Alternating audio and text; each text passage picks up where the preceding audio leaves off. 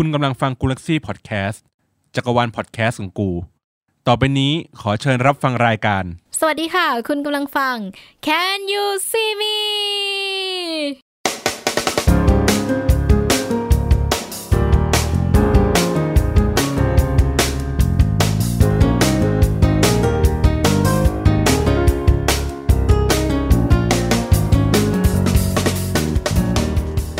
สวัสดีค่ะ วันนี้เข้าสู่รายการ Can You See Me เหมือนเดิมนะคะ เรามีแขกรับเชิญสาวสวยสองท่าน มีใครบ้างคะสาวสวย เบนซ์ค่ะ บีมค่ะ อ่า เป็นโปรดิวเซอร์ของเรานะคะ แล้วก็น้องมาจากรายการอะไรคะ ไปฟังกันได้นะคะ Keep Rolling ค่ะอ่า Keep Rolling นี่คุยเกี่ยวกับอะไรอะเป็นเรื่องเบื้องหลังคนกองค่ะ ไปฟังกันได้นะอยู่ในช่องเดียวกับ Can You See Me นี่แหละ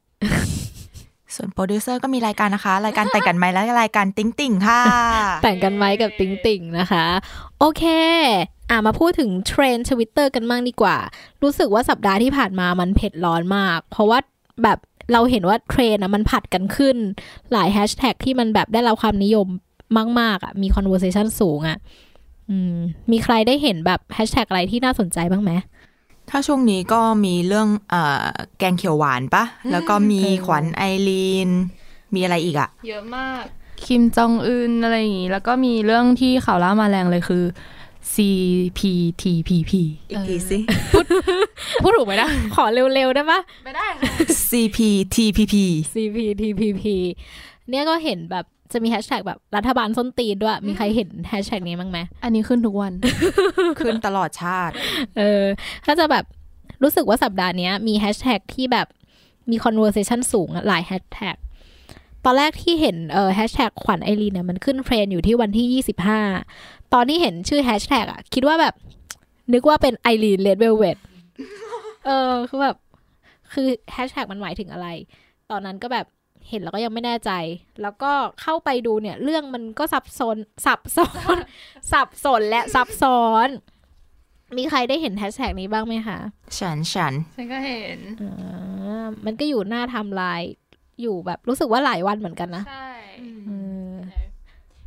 แต่คือไม่รู้สรุปว่าสุดท้ายแล้วจริง ๆ มันคือยังไง คือเล่าให้ฟังหน่อยได้ปะอ่า เดี๋ยวลองดูสรุปนะ ขวัญไอรีนเนี่ยเหมือนเห็น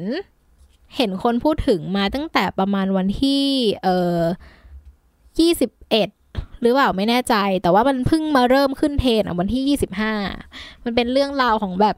ความลึกลับ ตอนแรกอะตอนเริ่มเริ่มแรกมันเริ่มด้วยการเริ่มเริ่มด้วยความลึกลับใช่ไหมใช่ มันมันเริ่มขึ้นด้วยความแบบเหมือนเหมือนแบบเป็นทวิตตามหาคนหายทั่วใช่ไปปะตอนแรก ใช่ ตอนแรกมันเหมือนแบบ เออมาเป็นคดี แล้วคนก็ค่อนข้างให้ความสนใจค่อนข้างเยอะนะเอ่อมีผู้ใช้อะค่ะ เขาชื่อว่าอะไรเนี่ย เฉินลิลิหรือเปล่าเนี่ย เออนะประมาณนั้น C H E N L I L I underscore เขาประกาศตามหาคนหายวันที่ 14 เมษา ซึ่งผ่านมากี่วันแล้วเนี่ย ประมาณหลายอาทิตย์แล้วอะผ่านมาสิบสี่วันแล้วปะเพราะวันนี้วันนี้วันที่ยี่สิบแปดเออ เขาประกาศ ตั้งแต่วันที่สิบสี่แสดงว่าน่าจะยังไม่เจอใช่ไหมถ้าแบบใช่เข้าไปอัปเดตยังไม่เจอเนาะเขาประกาศตามหาคนหายชื่อขวัญอายุยี่สิบสามปี หายตัวไปติดต่อไม่ได้ตั้งแต่วันที่สี่เมษาเออแสดงว่าหายไปเกือบเดือน อืมอืมแล้วก็นานนะใช่นานถือว่านานเลย แล้วก็พ่อเขาเนี่ยตามหาลูกมาสองอาทิตย์แล้ว เอ่อหลังเอ่อ ก่อนวันที่สิบสี่เป็นห่วงมาก ใครเห็นเนี่ยให้ติดต่อเบอร์คุณพ่อ ครั้งสุดท้ายที่ติดต่อได้คือที่บางละมุงชนบุรีก็คือแถวพัทยา อะ อันนี้คือต้นทวิตเลย ติดแฮชแท็กเออน้ำใจคนไทยทวิตดีคนลีน้อยอ่าแล้วก็เออมีคนให้ความสนใจทวิตเนี้ย อยู่จำนวนหนึ่งอืมก็คือเวลาคนเห็นเวลาเห็นทวิตอ่าคนหายเราก็จะช่วยรีปกติใช่ไหมอืม แต่ทีเนี้ยเรื่องมันก็ไม่จบแค่นั้น เพราะว่ามีคนเอ่อทมีคนอะค่ะเขาเข้าไปเมนชั่นว่า อันนี้ใช่ขวัญไหม เขาเห็นในข่าวสามมิติของช่องสามเออ แล้วคือมันมันเขาคนชื่อขวัญเนี่ย หน้าตาคล้ายๆกับคนที่มีคดีคดีโกงหน้ากากสี่สิบล้านอะอืมเขาก็เลยแบบ เฮ้ย ใช่หรือเปล่า เพราะข่าวเนี้ยมันเกิดตั้งแต่สามสิบเอ็ดมีนาแล้ว ก็คือมีมีคนที่ชื่อซอบี หรือว่าจริง ๆ เราชื่อไบรท์เนี่ย เขาเป็นเหมือนแบบมิจฉาชีพมืออาชีพเลยอะเออเขาเคยโกงแชร์ร้อยล้าน คือมันเป็นชื่อแชร์นะ กลุ่มแชร์ร้อยล้าน เคยโกงมาก่อนแล้ว แล้วก็มาแบบใช่อาศัยช่วงจังหวะชุลมุนช่วงเอ่อโควิดเนี่ย โกงหน้ากากอนามัยแล้วก็เจลล้างมือไปอีก 40 ล้าน คือเขาอะ เออโดนจับเพราะว่าไปเบิกเงิน 6 ล้านที่ธนาคารในห้าง ตามที่เห็นในข่าวนะ แล้วก็ตำรวจก็ดูว่ามีคือเขามีเงินในบัญชีถึง 40 ล้านอะเออ อายุแค่แบบ 24 เองมั้ง 23 24อะก็คืออายุไล่ๆเท่าพวกเราอะใช่แต่ว่าเขามีเงินในบัญชี 40 ล้าน พวกเราก็คือมีประมาณ 40 บาท เออ จากการโกงอะประมาณนั้นคือหน้าคล้ายๆขวัญคนก็เลยแบบเฮ้ยใช่ขวัญหรือเปล่าอะแต่ปรากฏว่าก็ไม่ใช่นะ เหมือนเหมือนเขาก็มาแก้มาแก้ให้คนที่แบบประกาศหาคนหายอะว่าคนเนี้ยไม่ใช่ขวัญ อืมแล้วประเด็นที่มันน่าสนใจอีกประเด็นหนึ่งก็คือ ในรูปที่ประกาศตามหาคนหายอะค่ะ มันมีรูปเนี่ยเห็นไหมมันมีสี่รูป แล้วรูปสุดท้ายเนี่ยมันเป็นรูปคู่ ตัวคุณขวัญกับใครสักคนอีกคนนึงอ่า ก็คือมันจะเป็นทวิตเนาะถ้าเกิดใครอยากไปตามหา คือมันจะเป็นทวิตที่บอกว่าประกาศหาคนหายรบกวนช่วยรีหน่อยค่ะ ของคุณเฉินลี่ลี่นั่นแหละ ก็คือในรูปสุดท้ายเนาะรูปที่รูปที่สี่จะมีผู้หญิงอยู่คนหนึ่งอยู่ข้างๆกับคุณขวัญคนเนี้ย คือเขาบอกว่าก็คือชื่อคุณไอรีน มันเป็นที่มาของแบบขวัญไอรีนที่หายไปเป็นที่มาของแท็กก็ใช่คือเหมือน เหมือนมีคนเข้าใจผิด น่าจะเป็นคนที่รู้จักกับคุณขวัญนั่นแหละ แล้วก็ตัวรู้จักกับคุณไอรีนด้วย น่าจะเคยเห็นหน้าค่าตาสองคนนี้เขามา mention ถามว่า อ้าวไอรีนขวัญหายไปหรอ ถ้าเจอแล้วตับติดต่อเขาด้วยนะเขาเป็นห่วง แล้วเจ้าของแอคเนี่ยเขาบอกว่าเขาไม่ใช่ไอรีน ไอรีนเนี่ยเขาไม่รู้จักหายไปด้วยกันหรอ สรุปไปไปมามาเนี่ย ก็เลยคุยกันสรุปได้ว่าคนที่ชื่อไอรีนอะ ก็หายไปพร้อมกับขวัญเหมือนกัน แต่ไม่มีคนตามหาเลย เออ อันเนี้ยแหละ ก็เลยเริ่มมาเป็นประเด็นที่แบบสังคมสนใจ อืม แล้วต่อมา พอคนพูดกันยาวมากขึ้นวันที่สิบห้าค่ะเออคุณเฉินลี่ลี่เนี่ยเขาก็มาอัปเดตว่าตอนเนี้ยคุณไอรีนน่ะได้ติดต่อกลับมาแล้ว ติดต่อมาเอ่อทาง Facebook กลุ่ม น่าจะเป็น Facebook กลุ่มนะ Facebook กับเพื่อน เหมือนเขาแบบว่าเป็นเป็นแชทกลุ่มที่แบบมีเพื่อนจากหลาย ๆ คนอะ อยู่ด้วยกันเป็นกลุ่มอืมใหญ่คือไม่ได้แบบสนิทกันทั้งหมด แต่ว่าแบบมีคุณไอรีนอยู่ในนี้ด้วย คุณเฉินลี่ลี่ก็อยู่ในนี้ด้วย แล้วเหมือนอยู่ดีๆ คุณไอรีนเขาก็แบบโผล่มา แล้วบอกว่า พูดทำนองว่าเราปลอดภัยดีอะไรเงี้ยปลอดภัยดีอ่าอยู่แค่หนึ่งคำเท่านั้น แล้วหลังจากนั้นหายไปเลยเขาก็เลยอ่าตอนเนี้ยเขาเลยถามกันว่าเอ้ยใช่ไอรีนจริงปะเออ มีคนคิดไปถึงเรื่องผีเลยนะว่าแบบเพราะว่าคำคำตอบมันห้วนไงแบบอืมใช่เหมือนโผล่มาทีเดียวแล้วก็หายไปเลย คือตอนแรกที่เราเห็นแฮชแท็กเนี่ยเราคิดว่าแบบว่าเฮ้ยหรือว่ามันจะเป็นเรื่องการแบบว่าลักพาตัวเออใช่ป่ะเฮ้ยแบบเฮ้ยกูปลอดภัยแล้วแบบยังไงอะไอรีนเป็นคนตอบกลับมาจริงๆหรือเปล่าทำไมอยู่ดีตอบเสร็จแล้วก็หายไปเลยอะไรอย่างเงี้ยใช่เพเฮ้ราะยคิดว่าถึงแบบโจรหรือเปล่าอะไรอย่างเงี้ยเออเพราะว่าคนชื่อขวัญกับไอรีนอะเหมือนเหมือนจะไปเอ่ออยู่กับคนที่ชื่อบีที่เป็นมิจฉาชีพอะเออที่เจอกันล่าสุด คนก็เลยคิดว่ามันเกิดการลักพาตัวอะไรกันหรือเปล่า ก็เลยแบบเริ่มกลัวประเด็นนี้ เขาก็เลยเริ่มสืบช่วยกันสืบ แต่ว่าภาพในข่าวจากสามมิติ แล้วก็ในข่าวอื่น ๆ ที่เกี่ยวกับไอไอสี่สิบล้านเนี่ย มันมีเหมือนแบบขวัญติดไปด้วย อืม เป็นแบบกางเกงหรือมือหรืออะไรเงี้ย คนก็เลยก็เลยคิดว่าขวัญเนี่ย ไปกับคนที่ชื่อซอบี ส่วนไอรีนเนี่ย คนก็ คิดว่าเออมาเกี่ยวพันกับคดีโกงนี้ด้วยอะเพราะว่าเหมือนคุณไอรีนนะเขาเคยลงรูปแมวเขา แล้วเขาพูดว่าแมวเขาเนี่ย พาไปทำสปาเล็บ หลังจากที่เอาเงินขายเจลแอลกอฮอล์ล้างมือเนี่ย เออ ไปทำอะไรเงี้ย คนก็เลยแบบเริ่มจับโป๊ะไปทีละนิดอะอืมว่ามันแล้วเราเห็นเกี่ยวข้องกัน เราเห็นทวิตหนึ่งของคุณไอรีนที่ว่าเหมือนเป็นรูปตอนที่เขากำลังแพ็คเจลล้างมืออ่าแล้วก็เหมือนแบบมีแมวอยู่ข้างๆแต่คิดว่าจริง ๆ แล้วนั่นอาจจะแบบ เป็นรูปหลอกหรืออะไรอย่างเงี้ย อืม แต่ว่าอันนี้ขอขอพูดก่อนว่าเราอะอ่านมาจากในทวิตนะ ซึ่งยังไม่มีข้อพิสูจน์ที่แท้จริง อืม อย่างล่าสุดตอนเนี้ย เอาแบบของทวิตที่เจอของวันที่26เมษา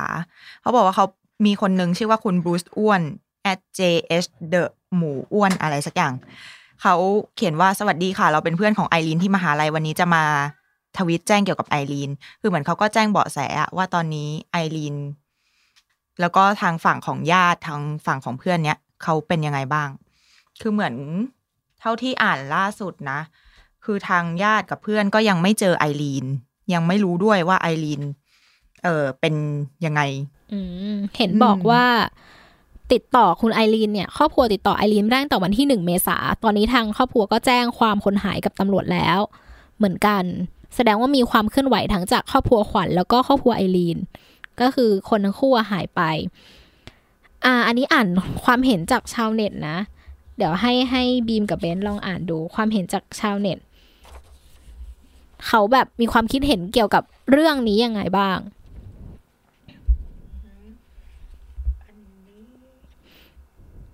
เนี่ยมีคนแบบจับโป๊ะเอารูปแมว แมวที่คุณไอรีนเคยลงแล้วแบบ ไม่ใช่หน้าคุณไอรีนอะเหมือนจะเป็นคุณบีหรือคุณขวัญสักคนหนึ่งเนี่ย คือเอาจริงๆเราเราเราแยกไม่ออกว่าคนไหนคือคุณบีหรือคุณขวัญ เพราะว่าอืมรู้สึกว่าชาวเน็ตก็จะบอกว่าหน้าคล้ายๆเขามีคล้าย ๆกันอะไรอย่างนี้ แต่คือคือเหมือนความเห็นชอบของชาวเน็ตตอนเนี้ยเขาสรุปเป็นว่าเป็นเรื่องราวของคนที่โกงเงินอืมแล้วคือตอนเนี้ยเป็นการตามหาคนโกง คนโกงที่หนีคดีอะไรแบบเนี้ยไม่ใช่แบบว่า ไม่ใช่คนหายลักพาตัว เออ ใช่ อันนี้คือจากที่คนในในอินเทอร์แท็เน็กตอ่าสรุปมานะ คือ เออคืออันนี้อะมีคนทวิตไว้ว่า ไม่มีซิมแต่เล่นอินเทอร์เน็ตได้ แสดงว่าต้องอยู่ในบ้านที่มี Wi-Fi ไม่น่าจะหนีไปอยู่ลำบากขนาดนั้น อาจจะเป็นโรงแรมหรือบ้านคนรู้จักหรือว่าแต่ที่ไหนสักที่นึงแหละ แต่ที่แน่ ๆ คนปกติอะไรจะใช้แบบโทรศัพท์ที่ไม่ใส่ซิม แสดงว่าต้องหนีอะไรสักอย่าง อันนี้คือหมายถึงแบบว่า คุณคุณขวัญหรือคุณไอรีนเนี่ย ไม่ไม่อันนี้ไม่ได้ใส่ซิมอืโทรศัพมท์แล้วก็อืมก็คือพูดง่ายๆเนาะว่าแบบมันจะไปหายไปลึกลับอย่างนั้นก็ไม่ได้เลย เพราะว่ามันอยู่ๆมันก็แบบมีโผล่มาเนาะแล้วก็อันนี้มีคนบอกว่า จริง ๆ ขวัญไม่ได้โดนอุ้ม ไม่ได้เป็นคนหาย ให้พักเรื่องคนหายแต่ว่ามันน่ะหนีไปหนีไปกับคนหนึ่งที่ชื่อว่าไบรท์ก็คือคุณซอบีนั่นแหละ แล้วก็ นั่นแหละเขาก็คือพูดเหมือนประมาณว่าขวัญน่ะก็คืออยู่ในขบวนการกับซอบี แล้วก็หนีไปด้วยกัน อืมก็คือเหมือนชาวเน็ตตอนเนี้ยตอนนี้ก็คือชว Twitter พยายามชี้กันไปเนาะว่าแบบว่าน่าจะเป็นคนที่แบบอยู่ในขบวนการเดียวกันนั่นแหละอ่าแล้วก็หนีไปด้วยกันแล้ว เอ็นเอียงไปในทางแบบร่วมกันช่อโกง แล้วตอนนี้อืมอยู่ในขบวนการหลบหนีอ่าไม่ใช่เรื่องคนหาย อันนี้เท่าที่เราแบบสรุปมาได้นะ ใช่ อันนี้คือแบบไม่ อันนี้ยังไม่ได้เป็นเหตุการณ์ที่แบบมีคนบอกจริง ๆ นะว่าแบบ เกิดขึ้นจริงไหม แต่ว่าอันนี้เป็นเรื่องของวิเคราะห์ที่เราแบบรวมมาให้ เดี๋ยวต้องตามต่อไป เพราะว่ามีมีมีคนพูดเหมือนกันว่าตำรวจกำลังจะออกหมายจับคนชื่อขวัญกับไอรีนอะไรสักอย่างนั่นแหละ เหมือนกันในคดีช่อโกงเดี๋ยวต้องต้องรอตามต่อไป ทีนี้มีความน่าสนใจตรงที่แบบเราจะเห็นบ่อยมากเลยว่าทวิตเตอร์เนี่ยมีการประกาศตามหาคนหาย ใช่ไหมเคยเห็นใช่ปะเยอะมากทุกเอวันออันนี้ก็เลยแบบ ให้บีมไปลองดูข้อมูลมาว่า เวลาที่คนหายเนี่ย เราต้องทำอะไรอันดับแรกแจ้งความหรือว่าทำอะไรดี หน่วยหนึ่งคัดหน่กวยรองข้อมูลอะคือการแจ้งความคนหายที่สถานีตำรวจเนี่ย ก่อนที่เขาจะไปแจ้งความเนี่ย อันดับแรกเลยคือเราต้องตั้งสติก่อนอืมเพราะว่าเรารู้แหละว่าถ้ามีคนหายไปถ้าเป็นคนใกล้ตัวเราคนสนิทเราเราก็จะแบบตื่นตระหนกอะเนาะอันดับแรกคือเราต้องตั้งสติแล้วค่อย ๆลำดับเหตุการณ์ ว่าแบบ เริ่มต้นจากวันไหนหายไปเมื่อไหร่มีเหตุการณ์อะไรบ้างเล่าให้เล่าให้ครบเล่าให้ตำรวจให้ครบอะเรียงไทม์ไลน์เออเรียงไทำไรให้มันถูก ตรวจสอบทรัพย์สินของของคนที่หายไปอะ คือเหมือนแบบว่า เช็คว่า เอ้ยเขามีบัตรประชาชนติดไปหรือเปล่า มีจดหมายลา มีอะไรบ้างหรือเปล่ามแล้วก็ แล้วครอบครัวคนหายเนี่ยก่อนที่จะไปแจ้งอะต้องตรวจสอบข้อมูลอย่างละเอียดนะ เพื่อเป็นการยืนยันก่อนว่าเขาเป็นคนหายหายจจริงริงๆไม่ใช่แค่ว่า เขาเรียกว่าไง หรือว่าแบบ อาจจะแค่กลับบ้านผิดเวลาหรือว่าไปไหนแล้วไม่ได้บอกอะไรแบบเนี้ย ลืมหยิบโทรศัพท์ไปอะไรเงี้ยคือต้องเช็คก่อนอะแล้วพอเราเช็คเรื่องตรงนี้เสร็จแล้วปุ๊บ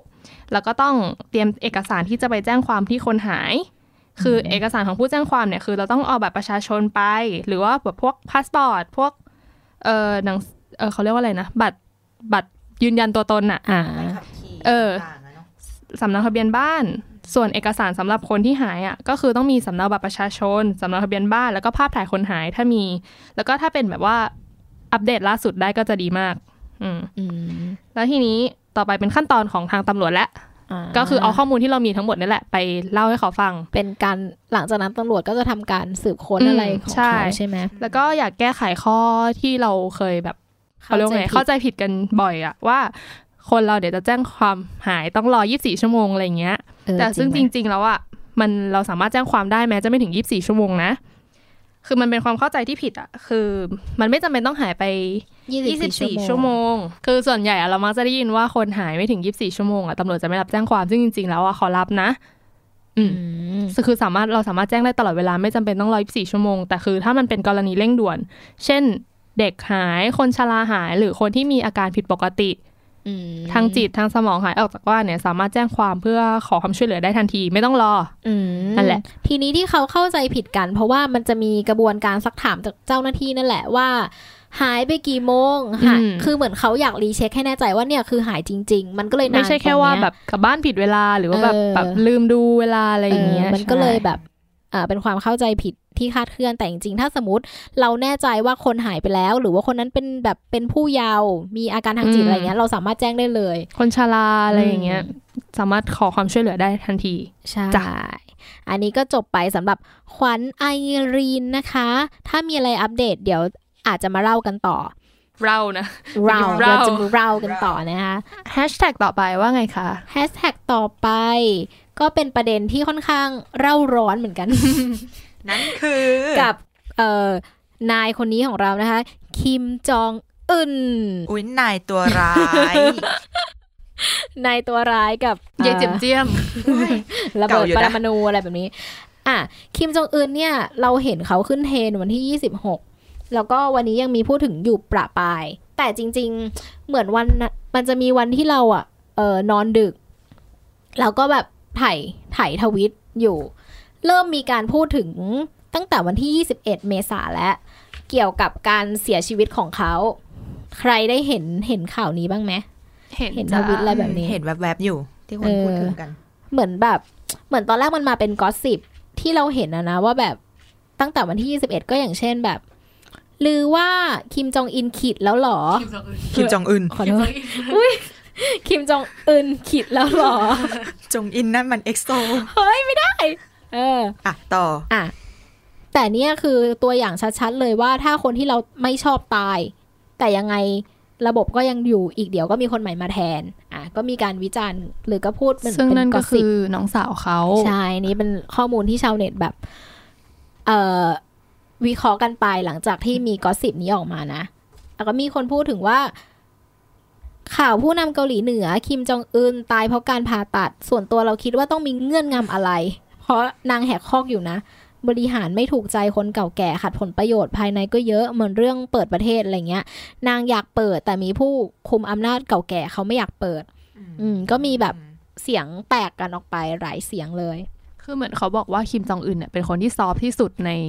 ในบ้านผู้นำในบ้านนั้นแล้วอะไรเงี้ยทำนี่จคืริองถือว่าซอฟต์แล้วนะ เพราะว่าถ้าคนอื่นขึ้นโอ้แทนอะ มันจะแบบ สุดปัง อ่า ปังปีนาศเออ เพราะเหมือนแบบไม่รู้ว่าเป็นข่าวจริงหรือเปล่า น่าจะจริงป้าที่เขาบอกว่าคิมจองอึนคือ คือเรียนเมืองนอกมาตอนเด็กๆอะก่อนที่จะขึ้นใช่มาเป็นเขาผู้มีนมีคนบอกว่าเคยเรียนอยู่ที่เมืองนอกที่แบบไม่ใช่ประเทศแบบำอืเหมือนเกาหลีเหนืออะอืมความจริงเขาก็น่าจะมีแบบเคยเห็นเขาน่าจะเปิดโลกมากกว่า มากกว่าผู้นำที่ไม่ได้ไปเห็นโลกข้างนอกอะเนาะอืมแสดงว่าในความคิดของเราคือเขาแบบ ขัดกันขัดแย้งกันนิดนึงหรือความเห็นไม่ลงรอยอะไรอาจเงี้ยจะแบบอุดมการณ์ต่างกันหรือว่าแบบมีวิธีการต่างกันนี้ปะอืมเออ เพราะว่าชาวเน็ตบางส่วนก็ก็พูดถึงข่าวนี้การการนอนเป็นผักของคิมจองอึนเหมือนกัน คือเขาว่าพูดประมาณ คือตามที่ที่กอสซิบกันมา ก็คือคิมจองอึนเนี่ยเข้ารับผ่าการผ่าตัด แล้วอาการมันแย่ลง จนตอนเนี้ยมีสภาพเป็นเจ้าชายนิทราหรือแบบสภาสมองตายอะ่ะ เออตามกอสซิบที่ที่มีมาตั้งแต่วันที่ 21 เมษายนนะเออคนก็เลยแบบวิจารณ์ว่าอาจจะเป็นการวางยาหมายถึงว่า คนในครอบครัววางยากันเอง แบบว่าเออมีวิธีการบางอย่าง เพื่อที่จะแบบขึ้นให้คนที่แบบมีอำนาจขึ้นแทนนี้ใช่ไหมเออเป็นการแบบช่วงชิงบัลลังก์อะไรแบบเนี้ยเออ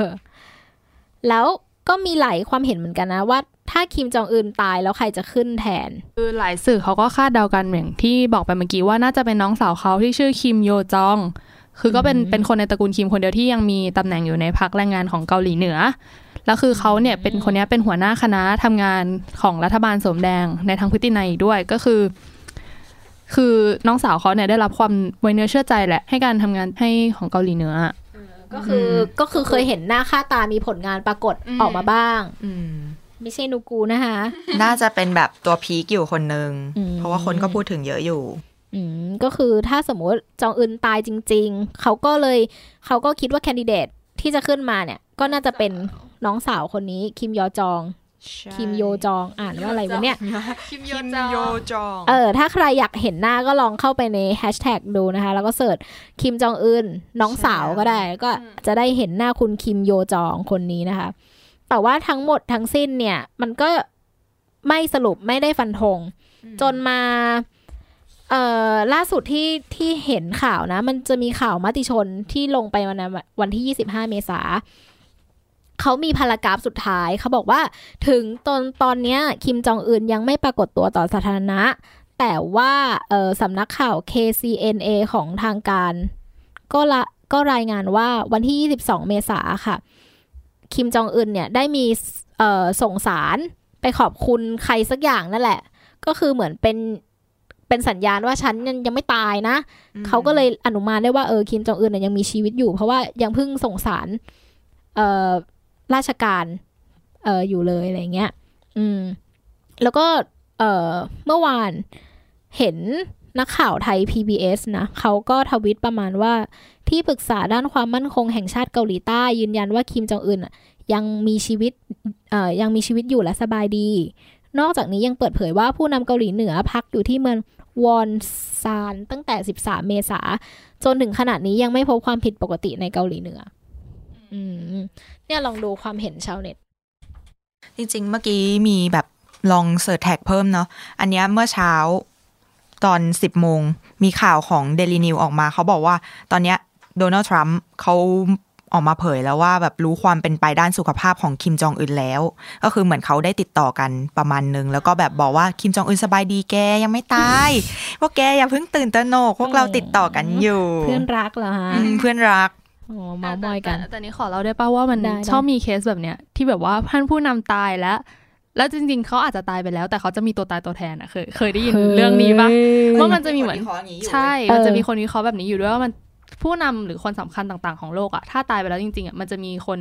รองรับแทนอยู่แล้ว แล้วเขาจะไม่ไม่บอกว่าแบบตายไปแล้วจริง ๆ หรือเปล่าอะไรเงี้ย เพราะว่ามันเหมือนเป็นการเขาเรียกว่าไงอะอำนาจมันจะดุเสียดุลไปอะเออคือเขาก็จะยืนยันว่าแบบยังไม่ตายยังไม่ตายแล้วก็มีแบบ คนอื่นหุ่นโครนเหรอเออหรือแบบแบบสัญญกรรมมาหรือว่าอาจไงจะไม่ใช่แบบ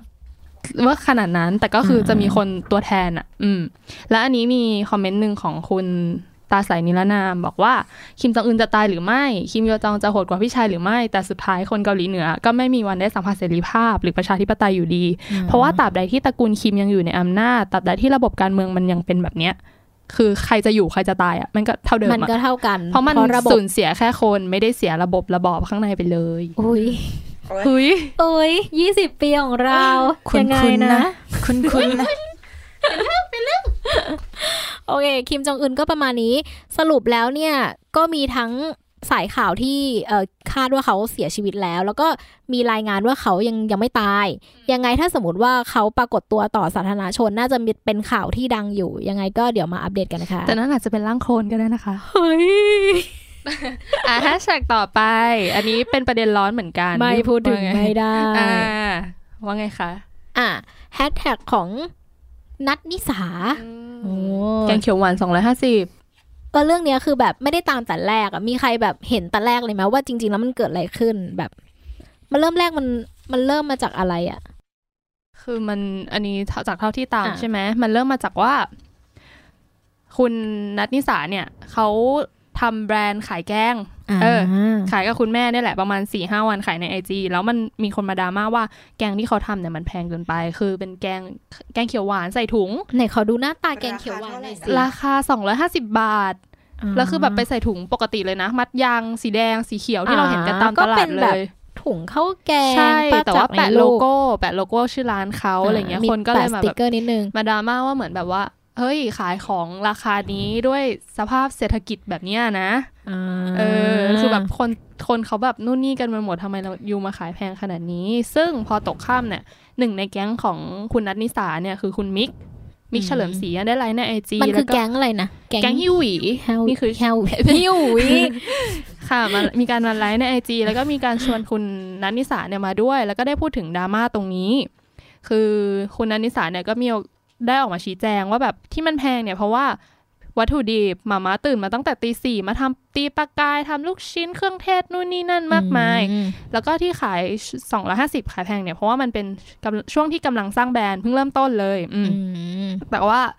คือเขาจะไม่ปรับราคานะ เขาบอกออกมาว่า เพราะว่าราคาเนี้ยตั้งใจให้เป็นราคานี้ตั้งแต่แรกอยู่แล้วอืมที่ใส่ถุงไม่ใส่กล่องหรืออะไรอย่างเงี้ยเพราะว่าอยากช่วยลดโลกร้อน คิดว่าบ้านทุกคนอะมีจานชามอยู่แล้ว ไม่ต้องแบบ สามารถเทได้เลยแล้ว ตรงเนี้ยชาวเน็ตก็บอกว่า แล้วถุงแกงมันลดโลกร้อนตรงไหนวะเออใช่ปะแล้วถ้าเราเสริมสมมติแล้วอันนี้เราเสริมความเห็นเราไปนะอืมถ้าเราใส่กล่องที่มันสามารถเวฟได้หรือ reuse ได้อะมันก็จะดีเออ มันไม่ดีกว่าเหรอจะดูเออดูหรูกว่าด้วย อันนี้ขอตัดนิดนึงเออขอถามความเห็นดีกว่าว่าแกงเขียวหวาน 250อะในความเห็นของเบนซ์กับบีมอะคิดว่าแพงเกินไปไหม แล้วมันเป็นไปได้ไหม แล้วถ้าราคาที่รับได้จริง ๆ คือเท่าไหร่ 250 คนมีชื่อเสียงขายเกี่ยวปะอะไรแบบเนี้ยเดี๋ยวเรามาคุยกันก่อน คือถ้าเอาแบบมุมคนทั่วไปเลยนะ คนทั่วไปอืมที่แบบว่าไม่ได้ดูเรื่องแบรนด์หรือเรื่องอะไรสองร้อยห้าสิบน่าจะแพงเกินไปไงอือืมมเพราะว่าถ้าราคาปกติตามตลาดอะเราก็จะเจอแบบอย่างมากก็ไม่เกินร้อยหรืออย่างมากสุดอืมก็คือร้อยกว่ากว่าๆก็แต่อันคือนั้นมาคือตรแบบฐานของแกงเขียวหวาน มันไม่ใช่ควรเกินร้อยใช่ เพราะว่าด้วยวัตถุดิบด้วยอะไรเงี้ย ยกเว้นว่าเธอจะเป็นแบบเนื้อแบบ อย่างดีมาจากต่างประเทศหรือเปล่า หรือเป็นสูตรที่แบบไม่มีใครทำมาแล้ว อะไรเงี้ย อืม แล้วอีกอย่างคือถ้าเกิดว่าเป็นแบรนด์ที่เพิ่งเกิดอะมันอาจจะแพงไปไหมอืไม่ได้แบบมีความไได้แบบอืมคนเคยกินแล้วอร่อยแบบใช่อารมณ์แบบเกรฮาวจ้าหรืออะไรเงี้ยอ่าไม่ได้เออแบบติดท็อปชาร์ตมิชลิน อะไรอย่างนั้นเออไม่ได้ติดแบบเคลม Michelin ไม่ได้ Star เคลมได้ ใช่อ่าก็ไม่ควรจะถึงสองห้าสิบแล้วด้วยแพ็กเกจจิ้งอะแก มันเป็นถุง คนก็เลยยิ่งดูแบบ เอ้ามันคุ้มหรือเปล่า อืมในบีมลองออกความเห็นสิคะ คือจริงๆ เราก็คิดเหมือนพี่เบนนะ แต่ละอันนี้ในเรื่องราคาเราจะไม่เราจะไม่เขาเรียกว่าไงเราจะไม่ออกตัวเพราะว่าขายของอะ คือเขาจะขายเท่าไหร่ก็ได้อืมแล้วคือคนมันจะซื้อมันก็จะซื้ออะ อืมขึ้นอยู่กับความพอใจไม่ขึ้ได้นอยู่บักับงคคัวามบพอใจไหมเขาไม่ได้บังคับ ให้ไม่ได้จิกหัวมาให้มึงซื้อสิอะไรอย่างเงี้ยเออแต่แค่เราใช่แค่รู้สึกว่าถ้าออกมาพูดให้มันดีกว่านี้อะอ่าเหมือนออกมาแบบ เออ วัตถุดิบมีอะไรชี้แจงทุกอย่างทุกอย่างจะปรับปรุงตัวจะแบบเปลี่ยนแพคเกจจิ้งอะไรอย่างเงี้ยสองร้อยห้าสิบเราว่ามีคนซื้ออยู่แล้ว ด้วยความที่เขาว่ามีฐานแฟนคลับเยอะ อืมอืมเราว่าเราว่ามันก็อืมแสดงว่าที่บีมเห็นน่ะคือ มันจะเป็นเรื่องของบริการหลังการขายใช่ไหมอืไม่ดี เรื่องรสชาติเราไม่รู้นะ เพราะว่าเราไม่เคยทานแบบการตอบคำถามของเขา คือโดยส่วนตัว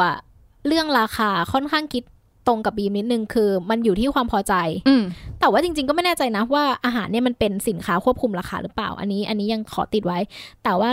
เออเหมือนเหมือนได้ดูคลิปเหมือนกันที่นันนิสาเขาเหมือนเอากิมจิปะสองอันมาเทียบกันอัไม่รู้แล้วเขาบอกว่าอันเนี้ย ให้ให้ให้อ๋อเพื่อนเขาทายว่าอันไหนอันไหนแพงกว่ากัน เออ อันหนึงใส่กล่อง อันหนึงใส่ถุง แล้วสุดท้ายนันนิสาเฉลยว่าอันใส่ถุงอะแพงกว่าเพราะดาราขาย เหมือนเขาน่าจะประมาณพอยว่า มีชื่อเสียงเออคนอืมมันมันเสียงของคนในการขายด้วยใช่ การเราเข้าใจที่เขาพูดหมดเลยนะ การสร้างแบรนด์ อันเนี้ยเข้าใจอืมอืมอืมวัตถุดิบก็พอเข้าใจ การไม่บังคับใครมาซื้ออะเข้าใจ ทีนี้เรื่องมันมาบานปลายเพราะอะไรอะ เพราะว่า คุณเพื่อนเขาอีกอะแหละอ่าคุณคุณตูน คุณตูนในแก๊งฮิวหวีเนี่ยเหมือนในช่วงตอนที่เขาไลฟ์วีกัรกรรนมก็เยอะใช่ย่อยใช่เอ๊ะตอนที่เขาไลฟ์กันอยู่เนี่ย คุณตูนก็พูดออกมาในเชิงเหยียดอะอันนี้ออกออกแนวเหยียดเลยว่าแบบว่าเออจนก็กินแบบจนอะไรแบบเนี้ยเขาไม่ได้ทำเขาไม่ได้ทำขายให้คนจน เขาทำขายให้คนรวย ซึ่งตรงเนี้ยมันทำให้คนไม่พอใจมากอืมแล้วก็มีคุณนัทนิสาเนี่ยแหละออกมาพูดแบบ พูดเหมือนเชิงจิกกัดแซะๆว่าแบบว่า วางดาวบ้านอีกหลังหนึ่งแล้วนะ เพราะว่าขายบายมาม่าเนี่ยแหละ อะไรแบบเนี้ยคือเหมือนแบบอ๋อเหมือนขายจนรวยลิงอืมอะไรยักษ์แบบพวกหล่อนนั้นซึ่งประเด็นเนี่ยมันอยู่ตรงที่คุณตูนเนี่ยแหละออกมาพูดอืมก็คือเป็นการ take action กับกับคนที่มาวิจารณ์ราคาแกงเขียวหวานอืมเออว่าแบบจนก็อยู่ส่วนจน เขาทำขายให้คนรวยแดกไม่ได้ทำขายให้อย่างจนแดด เหมือนมีคำว่าโง่เหมือนมีอะไรหลายอย่างเหมือนกันนะคืออันเนี้ยไม่เถียงนะ เรื่องทาร์เก็ตเรื่องอะไรเงี้ย คือเรามองว่าเออใช่ ถ้าเขาทำมาราคาแพงเขาก็คือขายคนที่มีกำลังซื้อในราคานี้อืมแต่วิธีการพูดด้วย มันก็เลยกลายเป็นปัญหาว่า ฉันต้องจ่าย 250 เพื่อที่จะไปอุดหนุนคนที่พูดแบบนี้หรอเคนหรืที่อมีอะไรทัศนนี้คติแบบนี้ใช่ไหมอืมก็เลยกลายเป็นประเด็นดราม่าแล้วความเห็นชาวเน็ตเขาว่าไงบ้างอะคะในในแฮชแท็กชาวเน็ต ร่วมช็อตกันอย่างไรบ้าง ในส่วนของชาวเน็ตใช่ไหมจริง ๆ คือส่วนใหญ่อะเขาก็จะพูดไปในทิศทางที่คล้ายๆกับที่เราบอกนะ ก็คือแบบว่า ถ้ามันมีเรื่องของบริการที่ดี พูดจาดี มันก็จะไม่ไม่ค่อยรู้สึกอะไรมากเว้ยอืมแต่ว่าทีเนี้ยเขาดันพูดจาแบบไม่ค่อยดีเท่าไหร่อืมแล้วคือราคามันก็สูงอยู่แล้วด้วย แล้ว หลังจากเกิดเรื่องก็ไม่ได้ดูแบบ take action อะไรมากขนาดนั้นอะเราเห็นคอมเมนต์หนึ่งที่พูดประมาณว่าเลยนะ แกงเขียวหวานสองร้อยห้าสิบอะคนรวยจริง ๆ เขาไม่ได้แดกหรอก มีแต่แบบพวกคนจนเนี่ยแหละที่ตามมึงแล้วไปแดกอะไรประมาณเนี้ยเออแล้วก็มีอันนี้อันนี้เออเห็นในแฮชแท็กเหมือนกันว่า มีมีคนคอมเมนต์ประมาณว่าแบบเอ้ยจูนกับนันนิสาอะจริง ๆ ก็เคยแบบว่าไม่ได้ร่ำรวยขนาดนี้มาก่อนนะอืมอะไรเงี้ยทำไมพอแบบว่าตัวเองมีเงินขึ้นมาแล้ว กลายเป็นแบบว่า กลายเป็นเหยียดคนอื่นไปอะไรเงี้ย ก็มีเรื่องตรงนี้ด้วย ก็เหมือนขุดอะไรกันมานั่นแหละอืมขุดกันไปเรื่อยแต่ว่าล่าสุดวันที่ 26 เมษาช่วงเย็นก็เห็นว่าคุณนัทนิสาเนี่ย ออกมาไลฟ์ขอโทษ เออมาไลฟ์ชี้แจงว่าแบบ ยอมรับยอมรับผิดนั่นแหละ มีอะไรก็ด่านัดอย่าไปด่าคุณแม่ แต่ว่า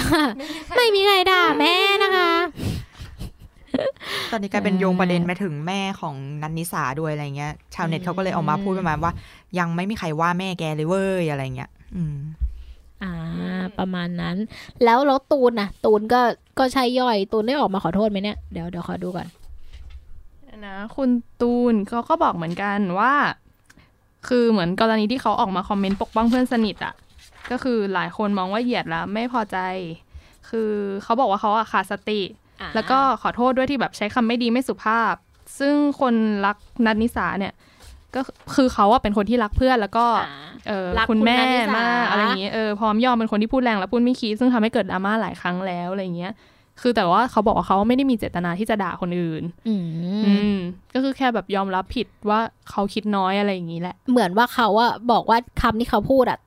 เขาใช้โต้ตอบกับคนที่มาด่า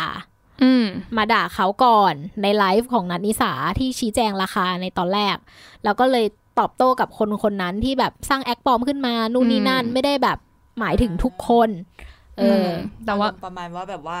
โดนทำไม่ดีก่อนก็เลยมาตอบโต้เพื่อที่จะไม่ให้คนพวกนั้นอะด่าตัวเองต่อและนัดนิสาต่อใช่ไหมใช่ก็เขาออกตัวแบบนี้นะเอออแต่แต่ความเป็นเป็นยังไงต่อก็ไม่รู้แล้วก็จะบอกว่าเรื่องนี้มันเกิดขึ้นหลายครั้งแล้วอะไรอ่าแบบเนี้ยไม่ได้เออครั้งแรกกับแก๊งฮิวหวีใช่ ก็อืมรอดูกันต่อไป เพราะว่าก็เห็นคนพูดเหมือนกันว่าที่ออกมาขอโทษอะเพราะว่ายอดฟอร์มมันลดอืมไปสามหมื่นเลยป้าของนันนิสา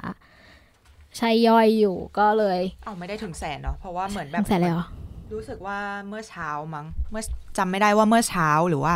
เช้าก่อนหน้าเนี้ย นี่ดูข่าวอยู่ แล้วก็แบบว่าเหมือนเขาบอกว่ายอดฟอลอะลดลงไปน่าจะถึงแสนมั้งโอ้เขาก็เลยวิแกนักงข่าวเขีเขายวก็หเลวายเหมือนนลวิดเคราะห์ยกัอนดฟอร์จริงแกมันคือสะเทือนอยู่นะแก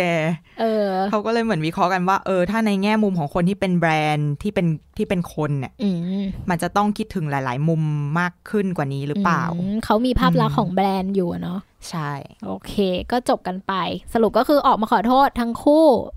อ่าค่ะแต่ชาวเน็ตก็ยังแบบ เออ แกยอดฟอลลดนี่นะอืมอะ ระหว่าง Hashtag สุดท้าย สุดท้ายระหว่างที่เราแบบติดตามตูนฮิวหวีนั่นแหละ เอออยู่ก็เลยเลื่อนไปเจอ เอ่อทวิตของคุณม่อน รูปหัวใจ เขาบอกว่า พักเรื่องตูนฮิวหวีก่อนนะ ตอนนี้ประเทศกำลังจะชิปหายแล้ว ถ้ารัฐบาลเข้าร่วม hashtag CPTPP จริง ต่อไปนี้มึงได้แดก ข้าวแกงถุงละ 500 แน่ มึงจะปลูกผักแดกเองก็ไม่ได้ เพราะผิดกฎหมาย นายทุนรวยเพราะเกษตรกรต้องไปซื้อเมล็ดพันธุ์จากมันเท่านั้น เวลามึงป่วย มึงต้องซื้อยาแพงมากนะ บางโรคอาจจะไม่มียารักษามึงด้วย คนรีไปสองหมื่นกว่า ก็เลยแบบกระชากตัวดิฉันจากแฮชแท็กตูนฮิวจากหวีแกงเขียวหวาน ใช่ เปลี่ยนมูดมาเลยจ้า มาที่ CPTPP โคตรยากเลยอะชื่อแท็กอะชื่อก็อาจจะมีผิดบ้างใช่อาจจะมีพูดผิดกันบ้างนะคะอะแฮชแท็กนี้คืออะไรคะพี่พลอยแฮชแท็กนี้นะคะ เดี๋ยวมันเออเราเห็นแฮชแท็กเนี้ย เห็นวันที่ประวันที่ 26 เมษายนนะ แล้วมันเริ่มที่จะมีคนแอคทีฟมากขึ้น คือวันที่ 27 ก็คือเมื่อวานที่แบบเห็นเยอะ ๆ เลยอะ่ะ เออจนมาถึงวันนี้ตอนเช้าก็ยังมีพูดถึงอยู่ อะ คุณไอซ์เนี่ย ice m e v underscore เขาก็สรุปมาในหนึ่งเทรดแบบง่ายๆกระชับ เดี๋ยวเราขอแบบพูดกระชับไปมากกว่าเดิมอีกก็แล้วกันนะ C CPTPP หรือเอ่ม Comprehensive and Progressive Trans-Pacific Partnership เขาบอกว่ามันเป็นข้อตกลงทางเศรษฐกิจเอ่อฉบับใหม่ ที่มันต้องเป็นฉบับใหม่เพราะว่าฉบับเดิมเนี่ยสหรัฐเขาถอนตัวออกไป เออ ก็เลย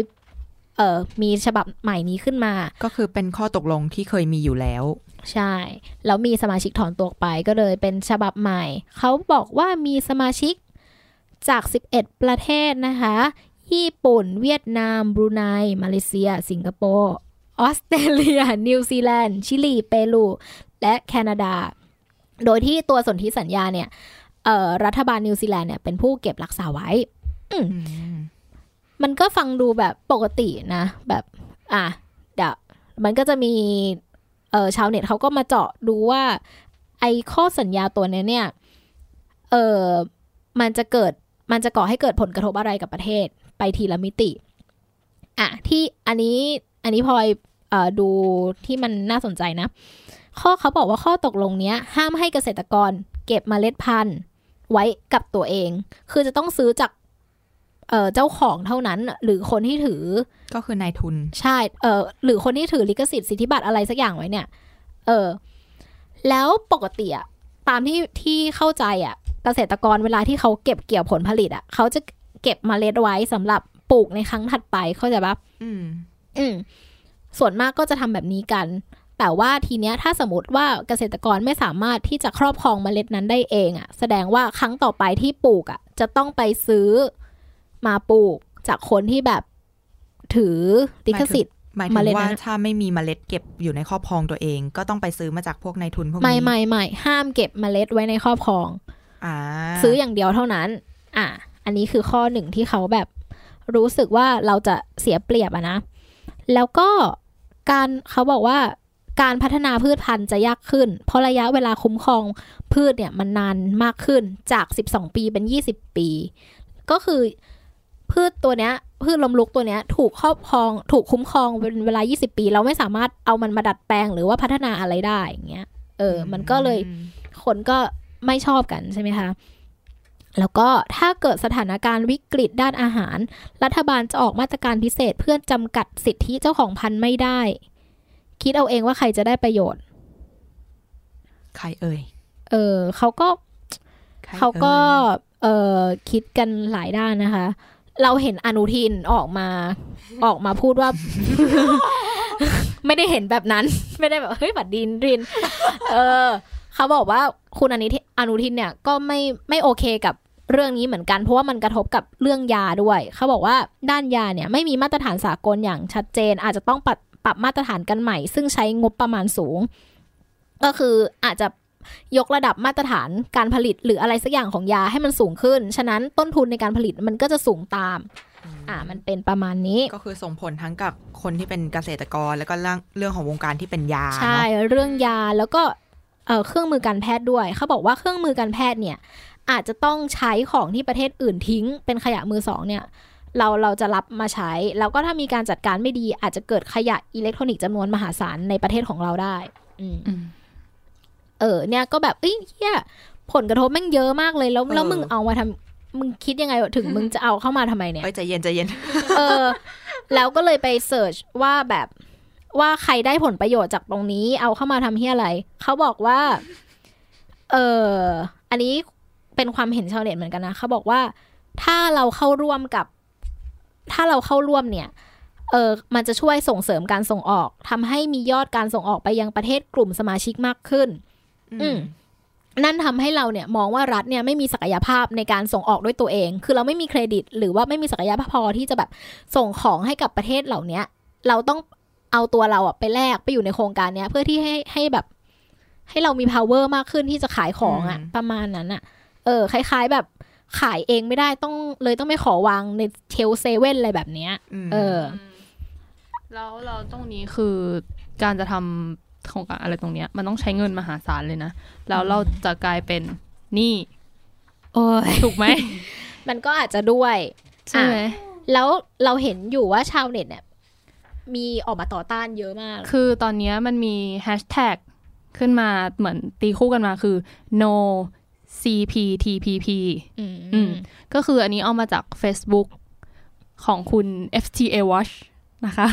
อันนี้น่าจะเป็นกลุ่มอะไรสักอย่างแต่ชื่ออ่านถูกไหมไม่แน่ใจคือ เขาบอกว่าคณะรัฐมนตรีเตรียมลงมติเข้าร่วม CPTPP ตามข้อเสนอของรองนายกรัฐมนตรีเอ่อ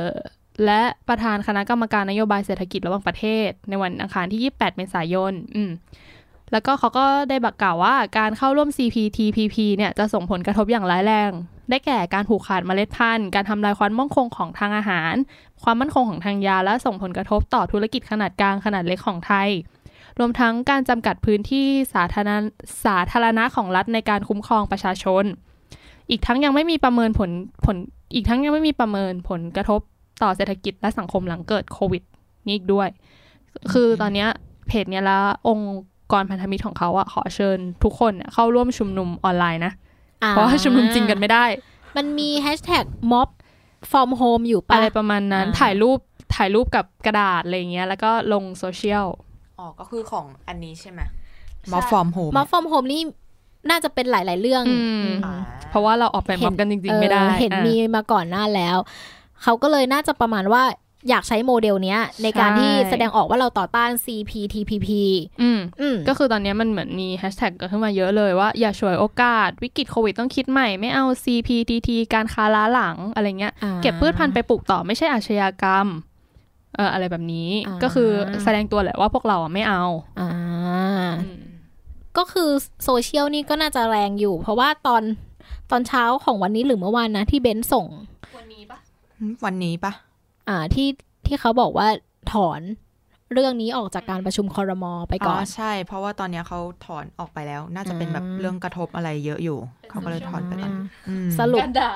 สรุปก็คือตอนเนี้ยถอนไว้ก่อน ถอนใช่ก็แปลว่าอะไรคะพักก่อน ถอนก็แปลว่างด งดก็แปลว่า ยังทำได้อยู่ เออ เห็นเขาบอกว่า เออกระทรวงพาณิชย์ยอมถอยไปแล้วใช่ไหม เดี๋ยวขออ่านรายละเอียดนิดนึง กระทรวงพาณิชย์ยอมถอย CP TPP ออกจากวาระประชุมคณะรัฐมนตรีไปแล้วอ๋อแสดงว่าก็ก็อาจจะรอไปก่อนนะนะอืมแล้วชาวเน็ตบางส่วนเขาก็ออกมาบอกว่า เฮ้ย สิ่งที่เราทำเนี่ยมันก็ได้ผลนะ เหมือนเป็นโซเชียลมูฟเมนต์ในการแบบด่าแล้วเขาก็แบบว่าถอยยอมถอยออกไปก่อนอะไรเงี้ยอืมคือสิ่งที่เราทำมันก็ส่งผลกระทบเหมือนกัน เนี่ยคิดไปถึงไอ้เรื่องที่ซื้อยานเกาะ ที่ที่เพิ่งที่เพิ่งอ๋อสี่พันห้าร้อยล้านเออ ที่สุดท้ายแล้วเขาใช้คำว่าเลื่อนไปก่อน แต่ก็ต้องซื้อ อะไรพวกเนี้ยคือเหมือนแบบรอจังหวะอะมอีกทีหนึ่งที่จะกลับมาสู้กับเราใหม่นะ เหมือนรอคนลืมอะเออ ก็ก็ด้วยอืมรอจังหวะที่จะดันให้เข้าไปใช้ใหม่ได้ แล้วทีเนี้ยที่คนกลัวเรื่องเนี้ย เพราะว่ามันอยู่ในช่วงพลกรฉุกเฉินพอดีที่เขาประกาศเพิ่มไปอีกหนึ่งเดือน อะไอ้พวกปกติไอ้พวกสัญญาพวกเนี้ยเอ่อภาคีต่างๆ อะ มันจะต้องเอ่อรอความเห็นจากประชาชนเขาเรียกไงรอเสียงจากประชาชนที่จะตัดสินใจร่วมกันเพราะมันคืออนาคตของชาติใช่ไหมอืมแต่ว่าทุกอย่างเนี่ยที่อยู่ภายใต้พรกฉุกเฉินอะมันหยุดหมดเลย มันจะไม่ต้องผ่านความเห็นชอบจากประชาชน คืออำนาจตัดสินใจมันไปที่เขาไง เออ มันไป มันอยู่ที่รัฐบาล เวลาที่มีพรกฉุกเฉินเนี้ย เขาก็เลย ออกมาเคลื่อนไหวกันค่อนข้างเยอะ อืม เพราะว่าอำนาจในมือมันไม่ใช่แบบเดิมอีกแล้วในในพรกเนี้ยแล้วมันถูกยืดไปอีกหนึ่งเดือน แต่สรุปตอนนี้ก็คือถอนไปก่อนนะคะ ยังเอ่อยังไม่มีนโยบายที่จะเอากลับเข้ามาใหม่เมื่อไหร่อะไรเงี้ยเดี๋ยวเราต้องติดตามเรื่องนี้กันต่อไป อืม ขอดูเทรนด์วันนี้หน่อยมีอะไรอีกไหมอะในส่วนของวันนี้นั่นเหรอแป๊บหนึ่งนะ ขออนุญาตเปิด Twitter ทวิตเตอร์โคตรเดือดเลยอะ จริง ๆ นี่แบบมีแฮชแท็กชุนโป๊อะไรอะไรอีกนะ เดี๋ยวเราค่อยไปคุยกับเฮ้ยกับเดี๋ยวบีมมากับเอ้ยเบกับนเบนต่อใช่ไหมไปฟังกันได้ในติ๊งติ่งหรือแต่งกันไหมอ่าอ่าวันนี้ก็เบาลงมาค่ะแฮชแท็กที่เห็นก็จะเป็นของของของฝ่ายคุณน้องติ่งเกาหลีเขานะคะ ครองครองไว้ตั้งแต่อะไรเนี่ย บังเยดามใครวะ ตั้งแต่ Treasure เลย Treasure Treasureบางเยดามอันนี้ของเทรนด์โลกปะเนี่ยโซจุงฮวานอ๋อไม่ Thailand Trend อ๋อ Thailand Trend อ่า ก็เป็นวันนี้ก็เป็นเกาหลีครองไปก่อนฮารุฮารุโตะใครวะ น่าจะอยู่เด็ก Treasure ฮะ อ่าอ่าพักใครอะอ่านว่าอะไรอาซาฮีเหรออาซาฮีเบียร์หรือเปล่า อยากรู้อะอ้าว อ๋อ ไม่มีอินเทอร์เน็ต มีโดยยอง มีอะไรอย่างอะอันนี้ตลเงี้กยมากค่ะอ่าลืมลืมว่าต้องลืม เอทีสอ่าเอทีสเออลืมว่าต้องลืมนี่น่าจะเป็นเพลเพลงใหม่ของ g u e s Nova โอเค เดี๋ยวถ้าสมมุติครั้งหน้ามีเทรนด์อะไรน่าสนใจนะคะ เดี๋ยวเราจะมาพูดคุยกันต่อ หรือถ้าอยากให้พี่พลอยเอาประเด็นไหนใช่มา วิเคราะห์วิแคะกันก็บอกได้ คุยกับพลอย คุยกับพลอยบ้าง เพราะว่าตอนนี้พลอยก็จะเจอคนแบบว่าตลกตลกๆเยอะมากเอาสาระคุยกับพลอยหน่อยเออพลอยอยากคุยสาระบ้างหรือว่าสามารถวิจารณ์หรือเพิ่มเนื้อเออเออให้ความเห็นคอมเมนต์กับ EP นี้ได้นะคะ ที่ทวิตเตอร์หรือว่า Galaxy Podcast ก็ได้ DM มานะคะ อ่า แล้วเดี๋ยวให้โปรดิวเซอร์ของเราขายของนิดนึง ว่าช่องทางการติดตามพอดแคสต์ของเราจักรวาลของเรามีอะไรบ้างคะคุณเบนสำหรับจักรวาล Galaxy Podcast นะคะ สามารถติดตามได้ทาง Facebook และ Twitter Galaxy Podcast ค่ะ G U L A X Y Podcast แล้วก็ติดตามได้อ่าผ่านทุกช่องทางของ Podcast เลยนะคะ ทั้ง Omni Studio เป็นช่องทางใหม่ของเรา Spotify Google Podcast แล้วก็ Apple Podcast ค่ะ มีใน YouTube ด้วยป่ะคะเนี่ย YouTube จะมีอยู่บางรายการ แต่ว่าก็มีช anel ของ Galaxy ด้วยอ่าพิมพ์ว่า Galaxy Podcast ขึ้นหมดเลย โอเค สามารถไปเสิร์ชได้นะเรามีรายการน่าสนใจอีกมากมายนะคะ ในจักรวาลนี้ ใช่แล้ว เยอะมากเลยค่ะ เดี๋ยวจะมีการบอกแจ้งอีกทีในเพจว่าเราจะมีอะไรบ้าง โอเค รอติดตามนะคะ ค่ะสวัสดียังไงก็ค่ะเจอกันนะคะ สวัสดีค่ะ